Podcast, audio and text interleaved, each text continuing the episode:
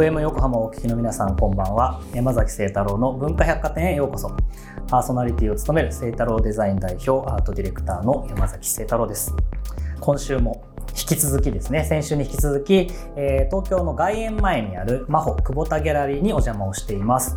えー、先週からですね、代表の久保田真帆さんにお話を伺っているんですけれども、えー、先週はあのギャラリーの展示であるとか、まいろいろこう、まあコンセプトみたいなものだったかお聞きしましたが、今回はちょっと久保田さんの、まあパーソナルな部分というとちょっとあれですけれども、あのまあずっと見てこられたそのアートの世界であるとか、あとは影響を受けた作品だったりとか、そんなことをいろいろ伺っていこうかなというふうに思ってます。そんな文化百貨店ではメッセージもお待ちしています。Twitter、Facebook、Instagram、 noteの公式アカウントをフォローしてコメントやメッセージを送ってください。それでは山崎晴太郎の文化百貨店、今夜も開店です。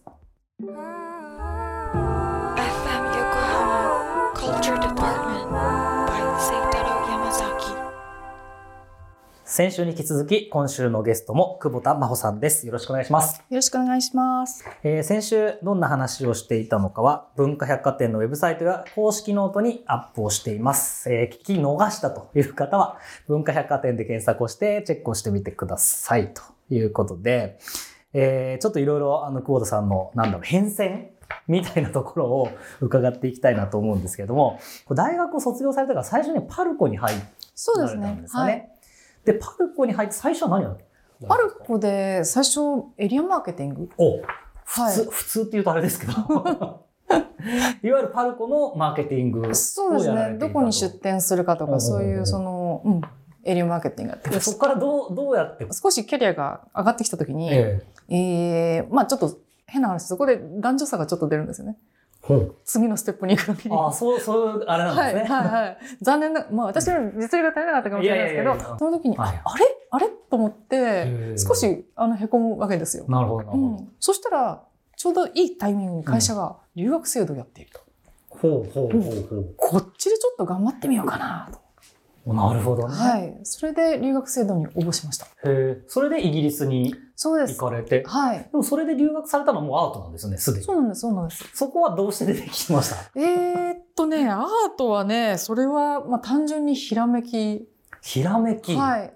そのまでなんかこういろいろギャラリー前をしてて好きだったとかそういうのもあって。それはありますよ。それはありますけど、えー、っと、例えば原美術館行ったりとか、はいはい、私もともと名古屋に出身で、あと名古屋パルコの仕事もやってたので、うん、その時 ICA 名古屋っていう、うんうんうん、えっ、ー、と、まあ、現代美術の大きなギャラリーみたいなのがあって、そこで、あの展覧会見たりして、好きではあったんですね。うん、ただ、なんかその留学って時に何か勉強したいなと思った時に、まあ留学のこうやってペラペラって、あの本を見てたら、サザビーズでアートも学べるぞって書いてあって、その時は迷わず、他にも例えば近代アートとか、インプレッショニストってまあ印象派とか、そういうのもあるんですけど、いや、これはコンテンポラリーアートしかないだろうと。これひらめきでしたね。じゃあ、こうピンと来て、で、それで飛び込んでいってっていうことなんですかね。はい、で、それで向こうでこう、まあ、いろいろ学ばれてきてっていうことだと思うんですけど。はい、そうですね。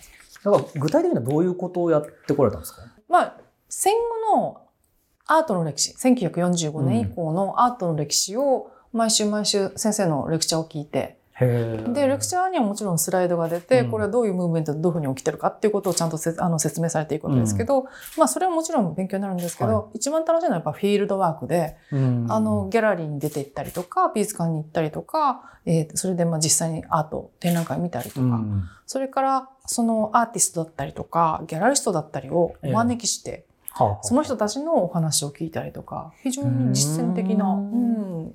そう、ギャラリストを育てるためのなんかこう、クラスというか。いや、ギャラリストを育てるというよりは、まあ、アートの、まあ、基本的な教養をつけましょう的な感じで、なるほどね、その時20人ちょっといたかな。あの、いろんな国から集まってるわけですよね。うん、でも、その後やっぱり大きなギャラリー開いた人が何人かいたりとか。ああ、そうなんですね。はいへいや、なんかすごい、こう、不思議だと思う方多分いっぱいいらっしゃると思うんですよね。なんか海外でアート学んでくるみたいな。ああ、はい。何あるんだろうって多分ね。えー、で、その尺度も、多分なんか、知識をつければいいのか、それともなんかクリティックが正確にできればいいのか、なんかどういうところでそういうのの、なんだろうな、評価が決まってくるのかなってああ、まあそうですね。大学で例えば、あの、学んで学士を取るっていう、うん。そういうアカデミックなことよりは、もちろん、もう少し、その、なんていうんですか、柔らかいっていううんか、教養みたいなものですけれども、でもその中でやっぱりその、なんていうのかな、卒業するときに、うん一応自分でプレゼントしなきゃいけないんですなるほよ。どで、それは何かっていうと、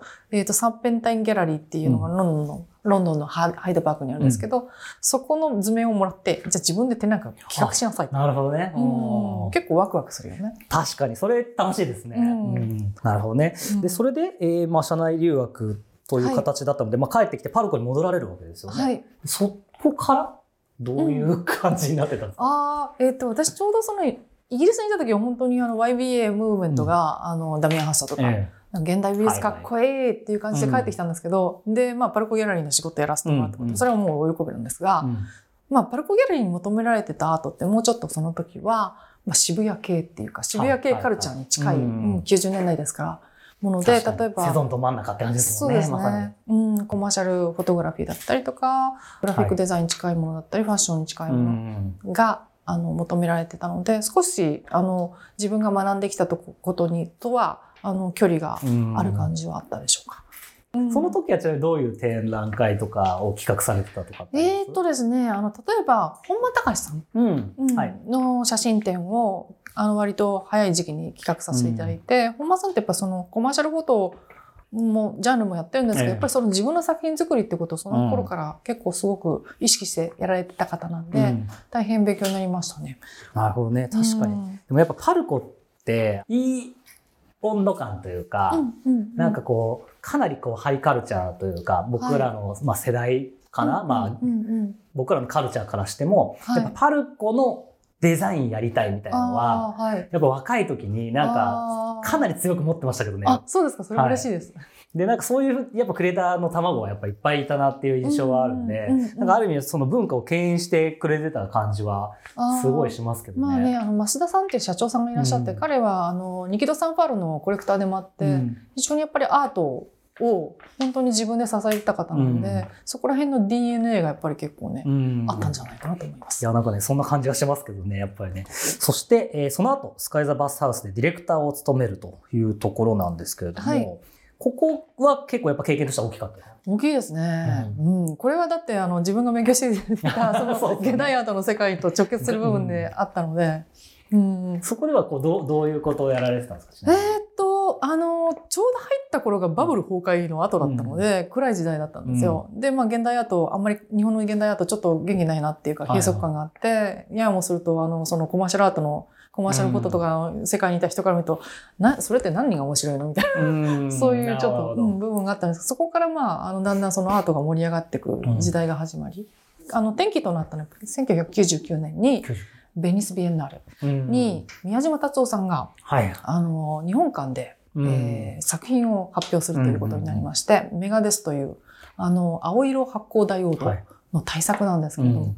展示を本当にちょっとだけですけど、お手伝いさせていただくことが、うん。あの、非常に転機となりました。へえ、はい。そちなみにそどどういう天気になるんですか？えー、あ、世界のアートワールドでけーみたいな。ああ、そういう。うん、やっぱりこういうふうにアート、アートの世界って機能して動いて、様々なプレイヤーがいて、ロビー活動してる人もいれば、あの、まあ本当に、生き輪の目あの目を抜くうん。みたいなことも起きてるし、はい。で、まあアート、アーティストはアーティストですごく世界のあの批評される場で、うん。もう本当全力で戦ってるんだなっていうのをもうまざまざと見たときに、ああ、これが本当のアートの世界なんですなね。るほどね。それでなんかあれですか、ギアが入ったみたいな感じ。ギアが入りましたね。やっぱり頑張ろうって、どんどん頑張れば頑張るほど面白いことが起きるねっていう感じ。じにはなったでしょうか。なるほどね。うんそれでじゃあもうもう一回ロンドンに行くんだとかそういう感じにはならない。いやもうなんかもう実務の、実務が楽しくて。アーティストの展覧会のお手伝い、うん。それからまあ作品を売ったりとか、あと、ん。えっ、と、スカイでアートバーゼルにも初めて出展をした時から、あの、いろいろちょっと関わらせていただいたので、世界のアートマーケットって大きいんだなみ確かにたいな。全然違いますよ。僕もはい3年前ぐらいからですかね。アートフェアをちょっと回って、はいで、実際に見に行ってアートがやっぱ分からなかったので、そしたら、なんかイメージと全然違うというか、なんかエネルギーの形が、うんなんか、なんだろうな、この、なんか距離感というかね、はい。はなんか、日本に戻ってくるとすごい感じたりもしますよね。そうですか。うんなんか神格化してる人が結構多いような気がやっぱしてて、えアート業界を？アート業界を？ああ、はい。でもなんかやっぱりなんかアートフェアとか出ていくと、もう少しこう、なんだろう、各々に戦略がそれこそあったりとか、もう少しこのなんかビジネスっぽい要素もあったりとか、うん先ほど言ってたロビー活動みたいなことがあったりとか、なんかもう少し人間が見えてくるっていうんですかね。ね。はいっ。ていうのはなんか僕もすごいなんかね、発見がありましたね。うんうん。ちなみにこれあれですか？その宮島さんの他になんか印象に残ってる展覧会とか、アあーティストとかっていらっしゃいあます？のースカイで本当にやっぱり印象に残ってて勉強になったのは、うんあの、韓国の女性アーティストのイーブルさん。うんうんうんはい。あの、何年か前に森美術館でも大きな個展やりましたけど、彼女は、まあ、本当にあの、私とほぼほぼ同世代なんですが、えー素晴らしいアーティストで、まあ本当にいつも挑戦をしていて、ちょうど宮島さんと同じ1999年に韓国館を代表したベニスの。お互いに東アジアのあのはい国にいて、うん。で、まあ、その、やっぱりその西欧中心の、特にまあ、さっき言ったことと多多少矛盾するんですが、それでもやっぱり男性社会が強い、うん。あの、アートの、アートワールドの中で、さてじゃあ、どうやって、あの、素晴らしい作品を作っていくんだとか、まあ、そういう彼女のその、挑戦を見て非常に刺激を受けました。うん、なるほどね。ちなみにこうずっとなその日本から、まあいろんなその、まあ東アジアから、その世界と日本とっていうアートを見てこられてるじゃないですか。ええ。日本のアート環境ってどどうです？うーんちょっと、なんていうんですかね、やっぱりそのうちにこもるとこはずっとあったんじゃないかなと思うんですよね。うん。だから相当エネルギーをつけないと、そういう場所に行って、うん。えっ、と、まあ、ロビングはできないというか、は あの、これ映画界でも時々聞くんですけど、うん例えばカンヌ映画祭に行きました。で、カンヌ映画祭で何が大事かっていうと、パーティーに行くこと。いうん。パーティーに行って、そこでいろんなコネクションをね。そう、あの、コネクションをつけることによって次役がついたりとか、なんかそういう無駄そうな動きも、うんやっぱそういう、まあ、アートの国際的な場所に行っうん。てこそできることなんで、まあ、たはいはいだ、それがその日本人の場合、割と下手っていうか、まあ私も含めてなんですけど、ちょっと下がってる方が美徳みたいな考え方もありますよね。うんあとはやっぱり言葉の問題があると思います。ううんん、それはあると思います。うんちなみにその日本のアーティストが、もしくは日本のそのギャラリーが世界でこう戦っていくために、はい一番武器にできることって何だと思います？一番武器にできること、うん、まあ作品でしょう。作品の強度だと思います。作品の強度。はい。強度っていうのはどういう意意味合いというか？強度はね、いろんな部分で、あの、まあ、が揃って立ち上がるものなので、まあでも一つはオリジナリティ、うんそれと誰もが納得する、そのコンセプトの、うん何ですかね、明確さ、うん、ですかね。なるほどねう。んありがとうございます。えー、それでは、ここで一曲いきたいと思います。久保田さん、曲紹介お願いします。はい、えー、ステーシー・ケントのビュレット・トレインという曲です。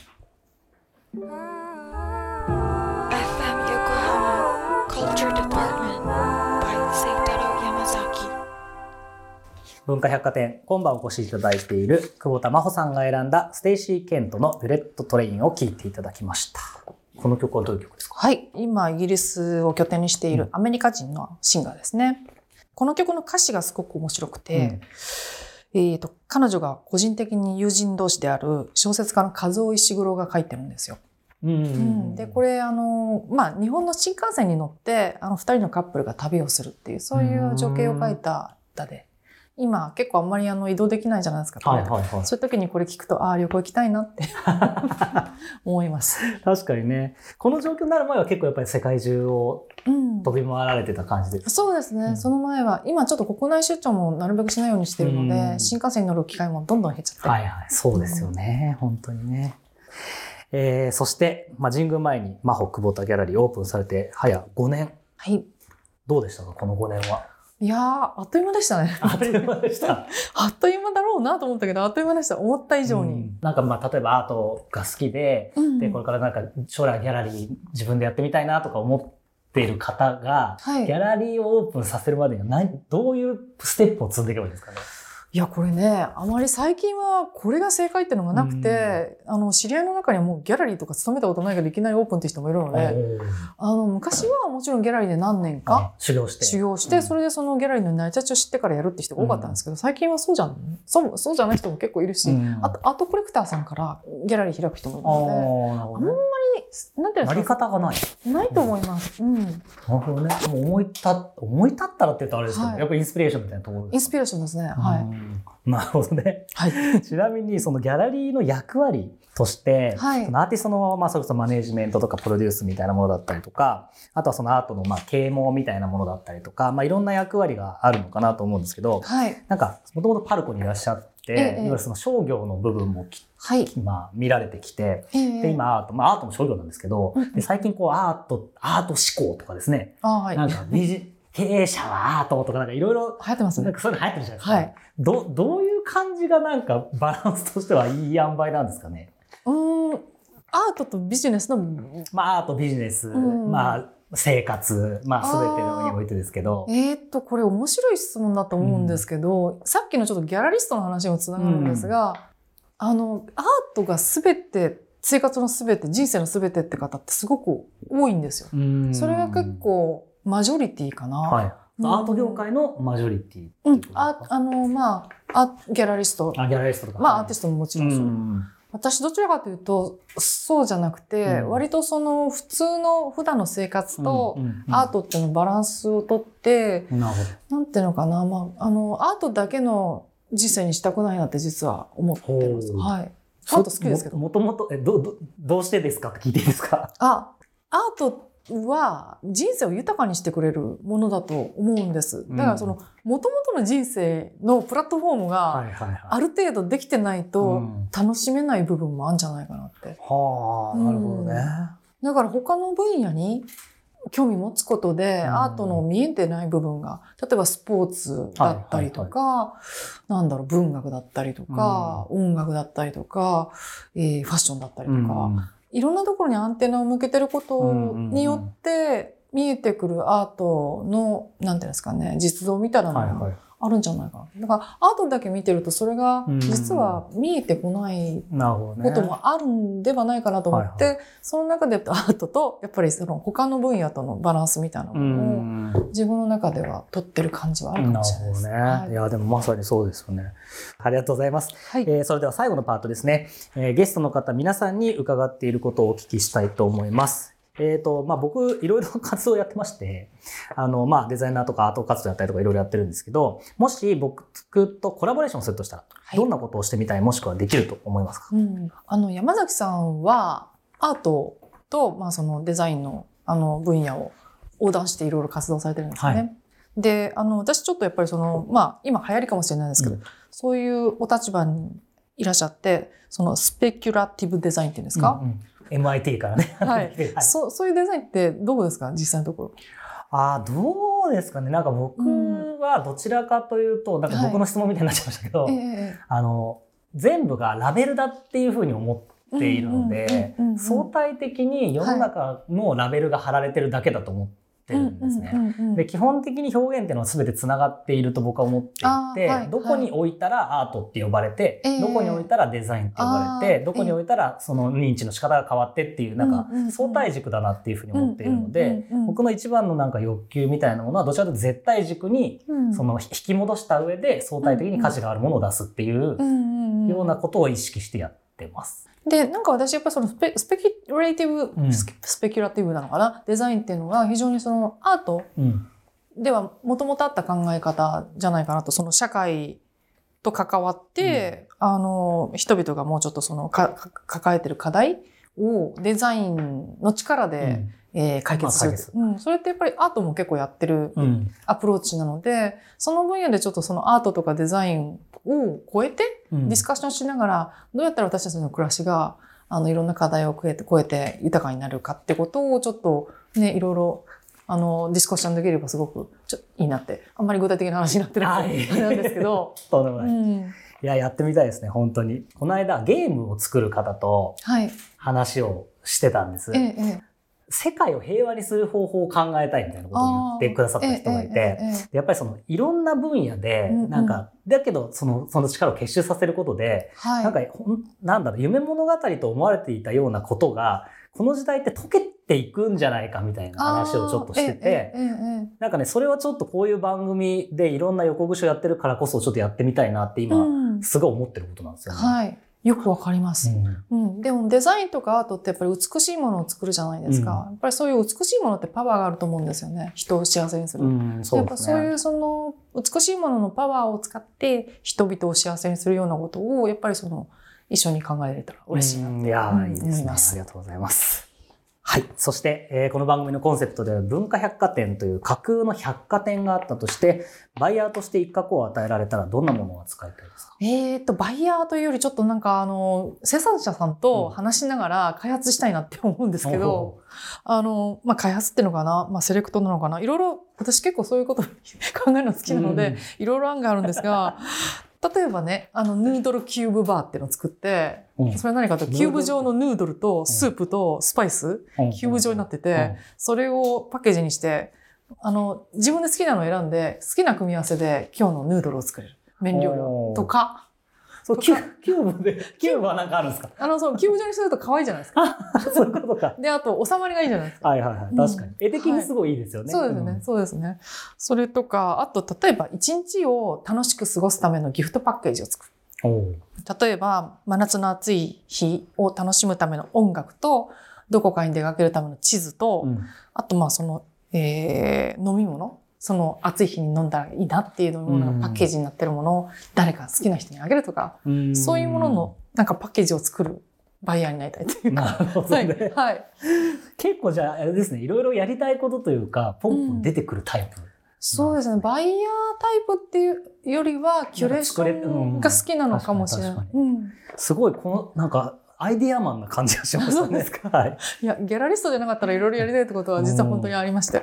なるほどね。はい なんかそんな活動もね、見てみたい気がしますけれども、えーそんなこんなで2週にわたって、マホ久保田ギャラリー代表の久保田真帆さんとお送りをしてきました。一応最後に現在開催中の展示であるとか、はい今後の予定ちょっと教えていただいてもいいでしょうか？そうですね。開催中の展示は安井鷹之助店で、これは7月31日までやっておりますので、ぜひ皆さんお越しいただければと。そして、えっ、と、秋、そうですね、8月は実はちょっとアートシーズンはちょっと一旦お休みになりまして、9月から、あの、加賀敦さんという、アイルランドに長くいた、あの、アーティスト。で、今ちょっと京都に、うんあの、一時帰国し帰国してるのですが、大変今、世界的に人気が出てきまして、彼はアイルランドのダークアイリッシュジョークみたいなものを、うん。あの、日本の漫画と組み合わせたような不思議なあのキャラクターが登場する作品を作ってます。一見可愛いウサギとかクマのキャラクターがあの絵の中でいろんな物語を紡いでるような作品を作ってるんですけど、この人の展覧会を9月にやります。へえ。そういうなんかアーティストさんって、新しいアーティストさんってどうやって見つける？うん、これもね、これもなんか、ギャラリーの方。行きた、行き当たりばったりのところも結構多くうて、ん加賀さんなんか本当にあの、昔から知ってるんですよね。うんある日突然加賀さんがギャラリーに来てくださって、そういえば僕たち一緒に仕事したらいいんじゃないかって、加賀さんも思ったらしく、私も思っへて、ーまあなんか恋愛みたいな。出会いみたいな。うん、そんな感じで、なるほどねやろうよみたいな。月9みたいですね。そうですね。話としてはね。はい。なるほど。ありがとうございます。はい。えー久保田さんとのトークは文化百貨店のウェブサイトと公式ノートでレポートをしますので、ぜひチェックをしてみてください。今回のゲストは、真帆久保田ギャラリー代表の久保田真帆さんでした。ありがとうございました。ありがとうございました。え2週にわたって久保田真帆さんとお送りをしました。いろいろとお話が伺えて楽しかったですね。面白い漫画見るとか、文学見るとか、映画見るみたいな感覚で、なんかもっとフラットになんかアートの裏側みたいなものをなんかみんなが楽しめるような感じになるといいなっていうふうに思いますよね。といったところで、今週の文化百貨店は閉店となります。次回はシンガーソングライター、ピアニストの森ゆにさんをお迎えします。それではまた来週8月1日の深夜0時半にお待ちしています。お相手は山崎聖太郎でした。